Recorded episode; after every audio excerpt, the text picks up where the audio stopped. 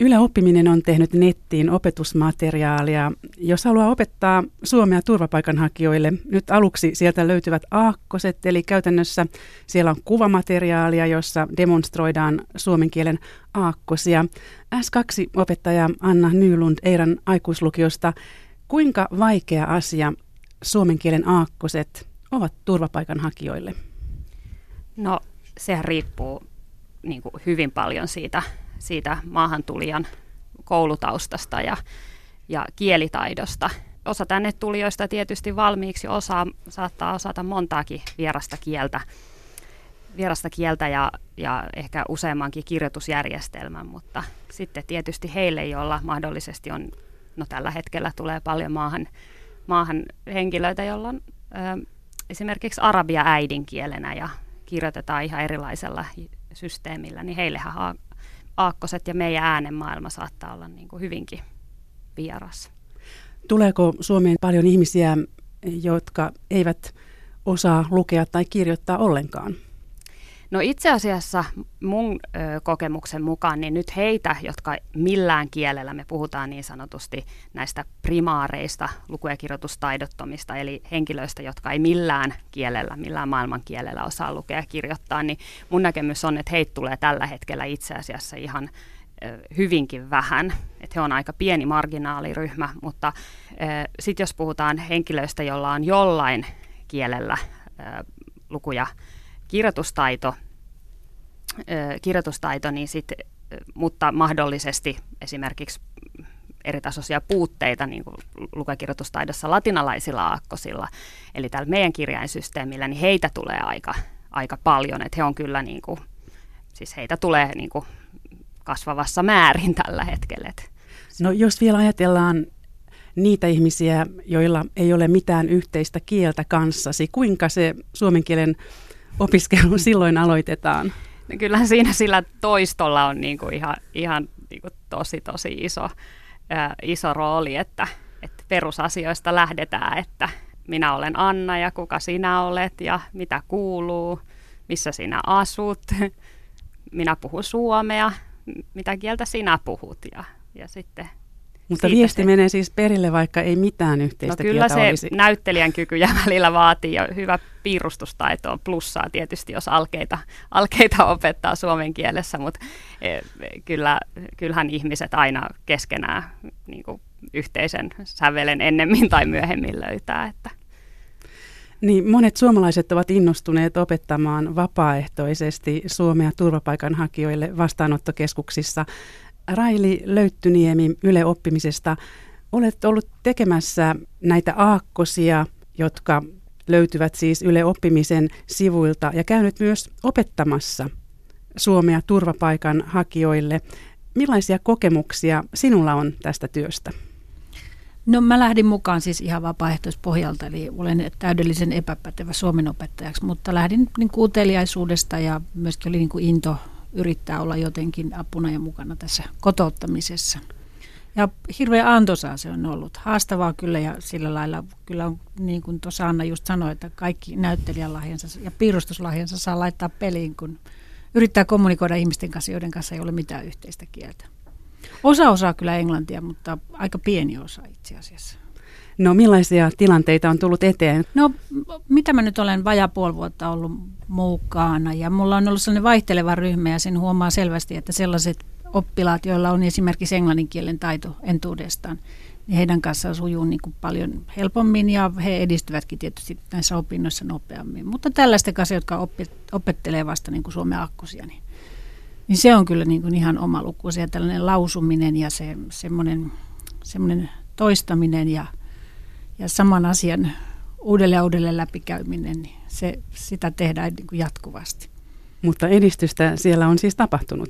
Joo, kyllä tapahtuu ilman muuta. Ja se tietysti riippuu hirveästi siitä, että miten paljon oppilaat itse haluaa tehdä. Että jotkut lukee ihan niin kuin joka päivä ihan innossa ja innoissaan ja on jopa niin kuin semmoisia porukoita, jotka ovat niin kuin päättäneet, että he keskenään lukee, että vaikka tunnin päivässä.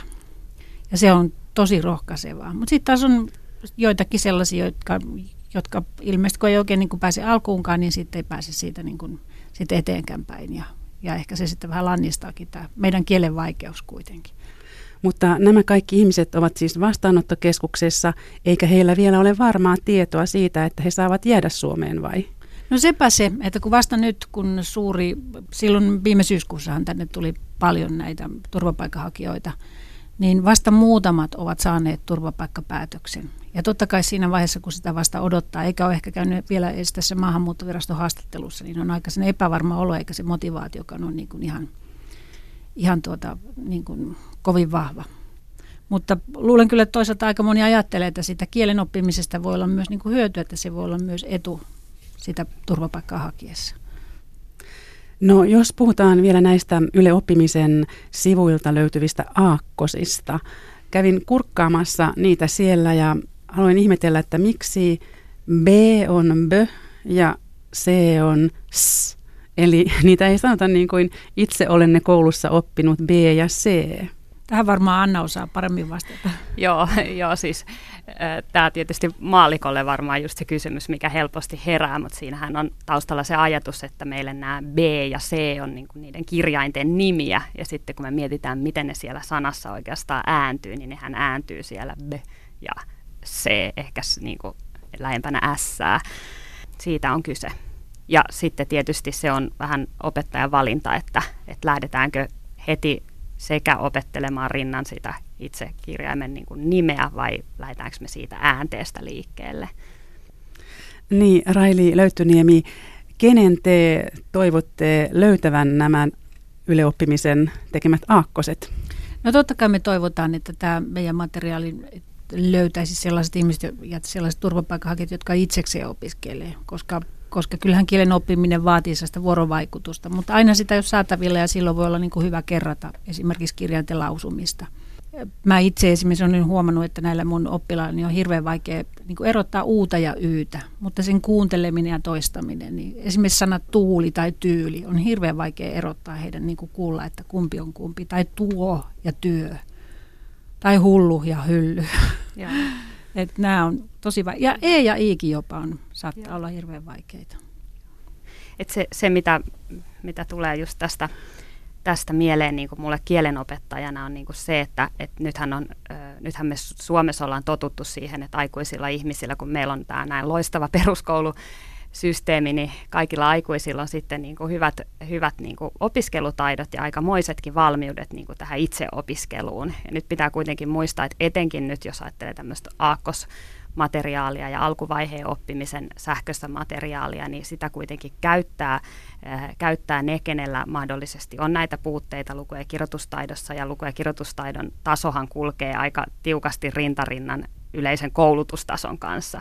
Eli useimmiten he on semmoisia aika vähäisellä koulutaustalla niin kuin opiskelemaan ryhtyviä, jolloin siis itse opiskelutaidot voi olla mahdollisesti jopa niin kuin, lähes, lähes niin kuin nollassa, että, että sitä sitten mietin, mitä Raili viittasi näihin tähän opiskelun motivaatio, motivaatioasiaan, niin tota, siihenkin niin kuin saattaa sit vaikuttaa sen kaltaiset asiat, että esimerkiksi millaisia niin kuin oppimiskokemuksia on niin kuin entuudestaan ja onko opiskellut muita kieliä, kieliä tota, aikaisemmin ja kokeeko, että on, on niin kuin itse, itse tällainen niin kuin nopea oppia. Ja sitten, sitten myös tietysti tämä, että oikeastaan mun on ollut vuosien varrella vaikea ymmärtää, että, että mistä syntyy se ajatus, että mahdollisesti maahan muuttavat, Suomenkin muuttavat ihmiset niin kuin ei kaikki haluaisi opiskella Suomeen. Että kyllä mun kokemus on ennemminkin niin kuin se, että kun multa aina usein, kun kerron, mitä mä teen työkseni, niin monesti, monesti se ensin, ensimmäinen tai toinen kysymys on se, että no, no onko ne sitten motivoituneita ne sun opiskelijat. Ja kyllä mä niin kuin sanon, että, että 99 prosenttisesti on, että sit jos joku ei ole motivoitunut, kauhean motivoitunut opiskelemaan, niin usein siellä kyllä siellä taustalla on sit joko se, että, että vaikka ei ole kokemusta opiskelusta aikaisemmin, tai sitten ne koulukokemukset on jotenkin kauhean negatiivisia, että se usko siihen niin kuin, omaan oppimiseen on jollain tavalla kärsinyt. Tai tota, sitten saattaa olla jotain niin kuin muita, ne voi olla vaikka ihan niin kuin sosiaalisiakin ongelmia tai elämäntilanteeseen liittyviä ongelmia tai tämän tyyppisiä. No onko mahdollista, että joku luovuttaa sen takia, että me ainakin olemme sitä mieltä, että suomi on vaikea kieli oppia mm. ulkomaalaisille. No mä saan, mä saan, mun vakio vastaus oikeastaan tähän, että kun suomi ei ole oikeastaan niin vaikea, vaan se on erilainen. Siis Suomessahan, jos, jos nyt kielen rakenteen kannalta ajatellaan, niin Suomessahan on, niin kun sä aloitat opiskelun, niin on, on niin valtavasti kaiken näköistä sääntöä ja pitäisi oppia. Mutta mut, mut sitten tietyssä mielessä Suomi on myös systemaattinen. Sitten kun oot kerran ne säännöt ja sen te, semmoisen tietyn niinku, kielen niinku, loogisuuden hahmottanut, niin itse asiassa sitten sä pystyt, niinku, Suomessa johdetaan paljon sanoja, eli mä aina lohdutan opiskelijoita. Opiskele niin yksi sana hyvin, että jos sä tiedät vaikka, vaikka sanan kampa, niin sä pystyt helposti jo siitä niin johtamaan kampaamon ja kam, kampaajan ja kammattavan ja, ja niin kuin monta muuta niin kuin samaan aihepiiriin liittyvää. Ja suomen kieli on sillä lailla kuitenkin helppo kieli loppujen lopuksi, että meillä tämä ääne ja kirjain vastaa toisiaan. Että ne luetaan joka sanassa samalla lailla, ihan Kyllä. muutamaa poikkeusta lukuun ottamatta. Mm. Siihen. Ja sen takia niin kuin me ainakin ajateltiin näin, että nimenomaan sitten on niin kuin tärkeää oppia, kun oppii ne kirjaimet, niin pystyy myöskin niin kuin itse opiskelemaan, että sä et tarvitse siihen jotakuta, joka sanoo aina, että miten tämä sana kuuluisi lausua. Joo, siis mä, mä oon, mä oon niin kuin Railin kanssa samaa mieltä tästä, että et, et tosiaan, että Suomessa niin kuin toisaalta toisaalta nimenomaan, että meillä on niin systemaattinen äänekirjain vastaavuus, mutta sitten siitä seuraa se, että, että kun se on niin syste- systemaattinen, niin se on myöskin aika armoton. Et me kuullaan, meillähän niin kuin äidinkielenä suomea puhuvat, jo, jolla on luku- ja kirjoitustaito, niin mehän ei tavallaan lueta väärin ikinä, jos ei nyt siis puhuta lipsahduksista tai jonkun asteisesta siis vaikka lukemisen vai erityisvaikeudesta, mutta siis jos ihan tällaisesta tavallisesta henkilöstä puhutaan, mehän ei niin, kuin niin sanotusti äänetä mitään väärin lukiessa. Ja tämähän on sitten semmoinen, mikä san, no vaikka nyt ä, arabiakieliselle, jolla, jolla arabiassahan ei kaikkia vokaaleita edes, edes kirjoitukseen merkitä ja, ja tyypillisiä vaikka, eli on jo siinä opetustyössä huomannut, että vaikka tämmöiset niin etutakavokaalin erot, uut, yyt, aat, äät, oot, ööt on hirveän vaikeat erottaa. Toisia tämmöisiä vastaavia on niin kuin i ja e esimerkiksi, o ja u keskenään. No tällaiselle henkilölle, niin sehän tuntuu, niin kuin, sehän on, se on, mä sanoisin kyllä elämän mittaista painiskelua niin kuin niiden, sen tarkkuuden ongelmien kanssa. Ja sitten se, jos ajatellaan vielä suomalaista kantaväestöä, me ei olla, meillä ei ole hirveän pitkä historia vielä sitä aikaa, että meidän keskuudessa olisi ollut näitä niin kuin, niin kuin heikommin lukevia ja kirjoittavia aikuisia, koska meillä on niin kauhean korkea niin kuin lukutaitoprosentti kantaväestön keskuudessa, niin sitten, sitten ei me olla kohdattu kauheasti sitä, että me ei tavallaan suvaita äidinkielisinä hirveästi e, niin kuin tämän tyyppisiä niin kuin lukemisen ja kirjoittamisen ongelmia tai puutteita. Vaikka toisaalta kun puhumme Puhumme mm. todella nopeasti ja mm. saatamme jättää paljon pois. Joo. Olen kuullut useammalta ulkomaalaiselta, että kun te puhusittekin niin kuin se kirjoitetaan, mutta kun sitten kaikki lyhenee ja todella nopeasti, Kyllä. että se on aivan eri asia kuin se, mitä, miten se kirjoitetaan. Kyllä. Joo, se on ihan totta, niin kuin nämä munkin oppilaat, ne edistyneimmät on huomanneet jo tänne, että, että täällä opetetaan, että minä olen, mutta sitten sanonkin, että mä oon menossa, mä tuun, mä men, me mennään, ja eikä sanota me menemme, vaan että tämä puhekieli kuitenkin poikkeaa. Mm. Mutta toisaalta ei sitä oikein voi siihenkään mennä, että, että heti ensimmäiseksi kieleksi ruvetaan, ensimmäiseksi ruvetaan opettaa sitä, että miten, miten täällä puhutaan, koska sekin sitten taas vaihtelee sen mukaan, missä asutaan, ja murteet vaihtelee esimerkiksi. Tämä on sille, mä oon itse opettanut täällä pääkaupunkiseudulla. Ja mä oon oikeastaan ratkaissut sen asian sillä tavalla, että että mä oikeastaan vähän niin kuin alan alusta asti niin kuin ensinnäkin puhun auki sen asian opiskelijoille, eli tuon esiin, että no meillä on kirjoitettu kielimuoto tämmöinen niin kuin virallisempi, ja sitten sit on ihmisillä nämä oman tyyliset niin kuin puhettavat. Ja sitten mä otan niitä rinnakkain, että, että kuitenkin suhteellisen ehdottomasti sitä, että me ei kirjoiteta sitä puhekieltä, että se on nimenomaan niin kuin puhuttu kielimuoto. Mutta luokassa mä itse puhun aika arkista puhekieltä, sitten opiskelijat, etenkin nämä nuoremmat, hehän on tosi tarkka korva siihen, että tosi nopeasti sieltä nappaa, että hei, miksi sä sanot mä, etkä minä, ja, ja niin kuin kaikesta yksinkertaisuudesta, tämän tyylisiä. Sitten me keskustellaan, otetaan yhdessä niitä, että, että huomaatteko te, mitä tässä tapahtuu, että, että sieltä jääkin tiettyjä äänteitä sanasta pois, että, että pyritään siihen nopeeseen puheeseen. Niin se on aika kiva vielä huomata tosiaan, että hyviäkin heidänkin korvansa siihen sitten tarttuu, että mm. oikeasti puhutaankin toisella tavalla kuin mitä nyt kirjassa neuvotaan. Joo. No tästä me päästäänkin tällaiseen toiseen materiaaliin, joka löytyy netistä. Helsingin opettajakoulutuslaitoksen suomen kielen aineopettajiksi aikovat opiskelijat kehittivät nimittäin viime syksynä pikavauhdilla metodin, jonka avulla kuka tahansa voi opettaa suomen kielen alkeet ulkomaalaiselle. Siinä uusia sanoja ja lauseita toistellaan opettajana toimivan kielioppaan johdolla, eli esimerkiksi toistamalla lausetta minä menen bussilla. Miltä tämä kuulostaa, Anna Nylund? No siis mun korviin, varsinaisesti tämä materiaali ei ole mulle henkilökohtaisesti niin tuttu, mutta jos tätä metodia, siis toistamista ylipäätään, niin, niin ajattelee, niin mun mielestä tämä kuulostaa niin kuin kauhean kivalta ja silleen kan, niin kuin kannustaisin tähän suuntaan. Eh, Sitten mä tykkään tästä ajatuksesta, että, että otetaan niin kuin tähän kotouttamisprosessiin niin kuin jokainen mukaan. Ja, ja niin kuin, me olla, meidän ei tarvi olla opettajia, jotta me voidaan olla vuorovaikutuksessa ihmisen kanssa, joka ei niin hyvin puhu suomea. Että ei ne virheet haittaa, että rohkeasti niin kuin ensinnäkin puhumaan. Toisaalta sitten, jos miettii miettii niin kuin ihan tämmöisiä alkuvaiheen opiskelijoita, joilla ei ole vielä paljon suomen kielen taitoa, niin siitä toistamisestahan se aina lähtee, että kertaus on opintojen äiti, niin kuin meillekin on, meillekin on aina sanottu, että, että ja vaikka olisi nopeampi oppiakin, niin kyllä, kyllähän hänkin tarvii toistoa.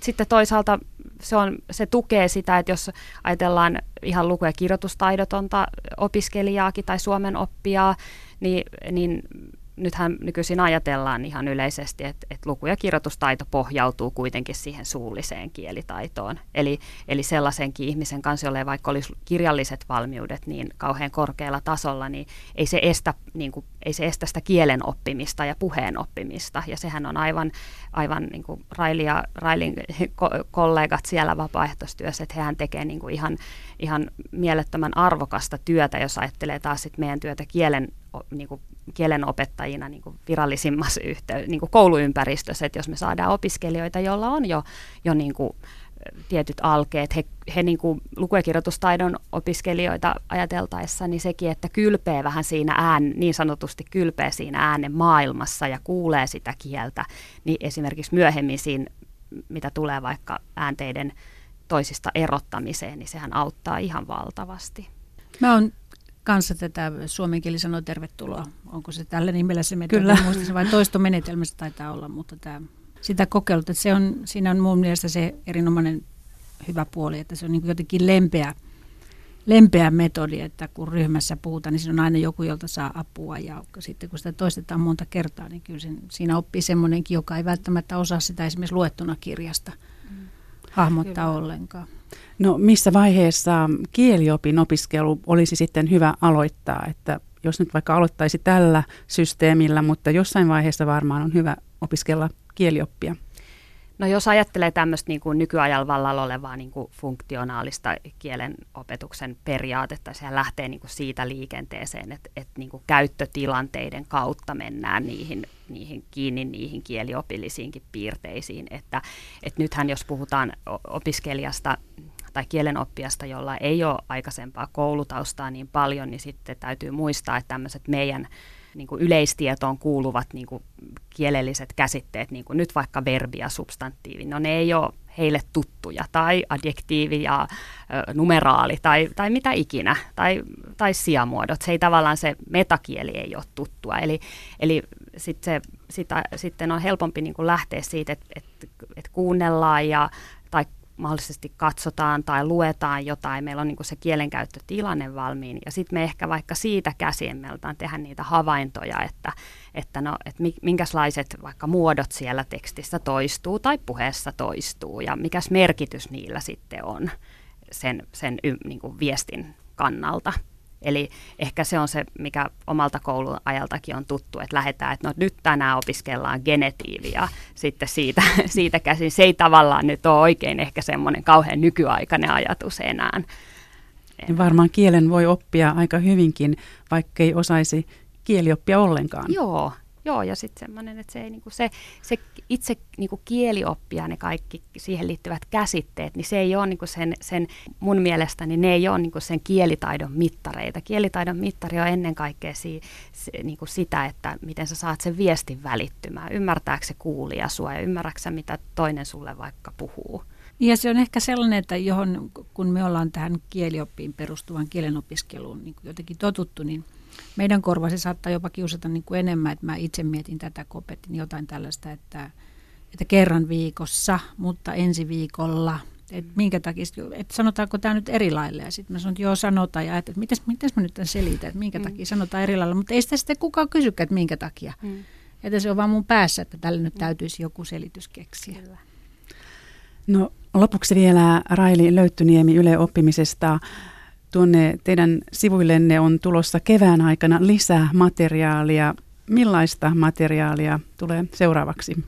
No se on nyt vasta suunnitteluvaiheessa, mutta todennäköisesti tullaan jatkamaan tällaisella aika yksinkertaisella. Ensinnäkin varmaan tulee ihan numeroita, viikonpäiviä, ajanmääreitä, tällaisia, joita tarvitaan asiointitilanteissa. Ja sitten tämmöisiä hyvin yksinkertaisia asiointitilanteita.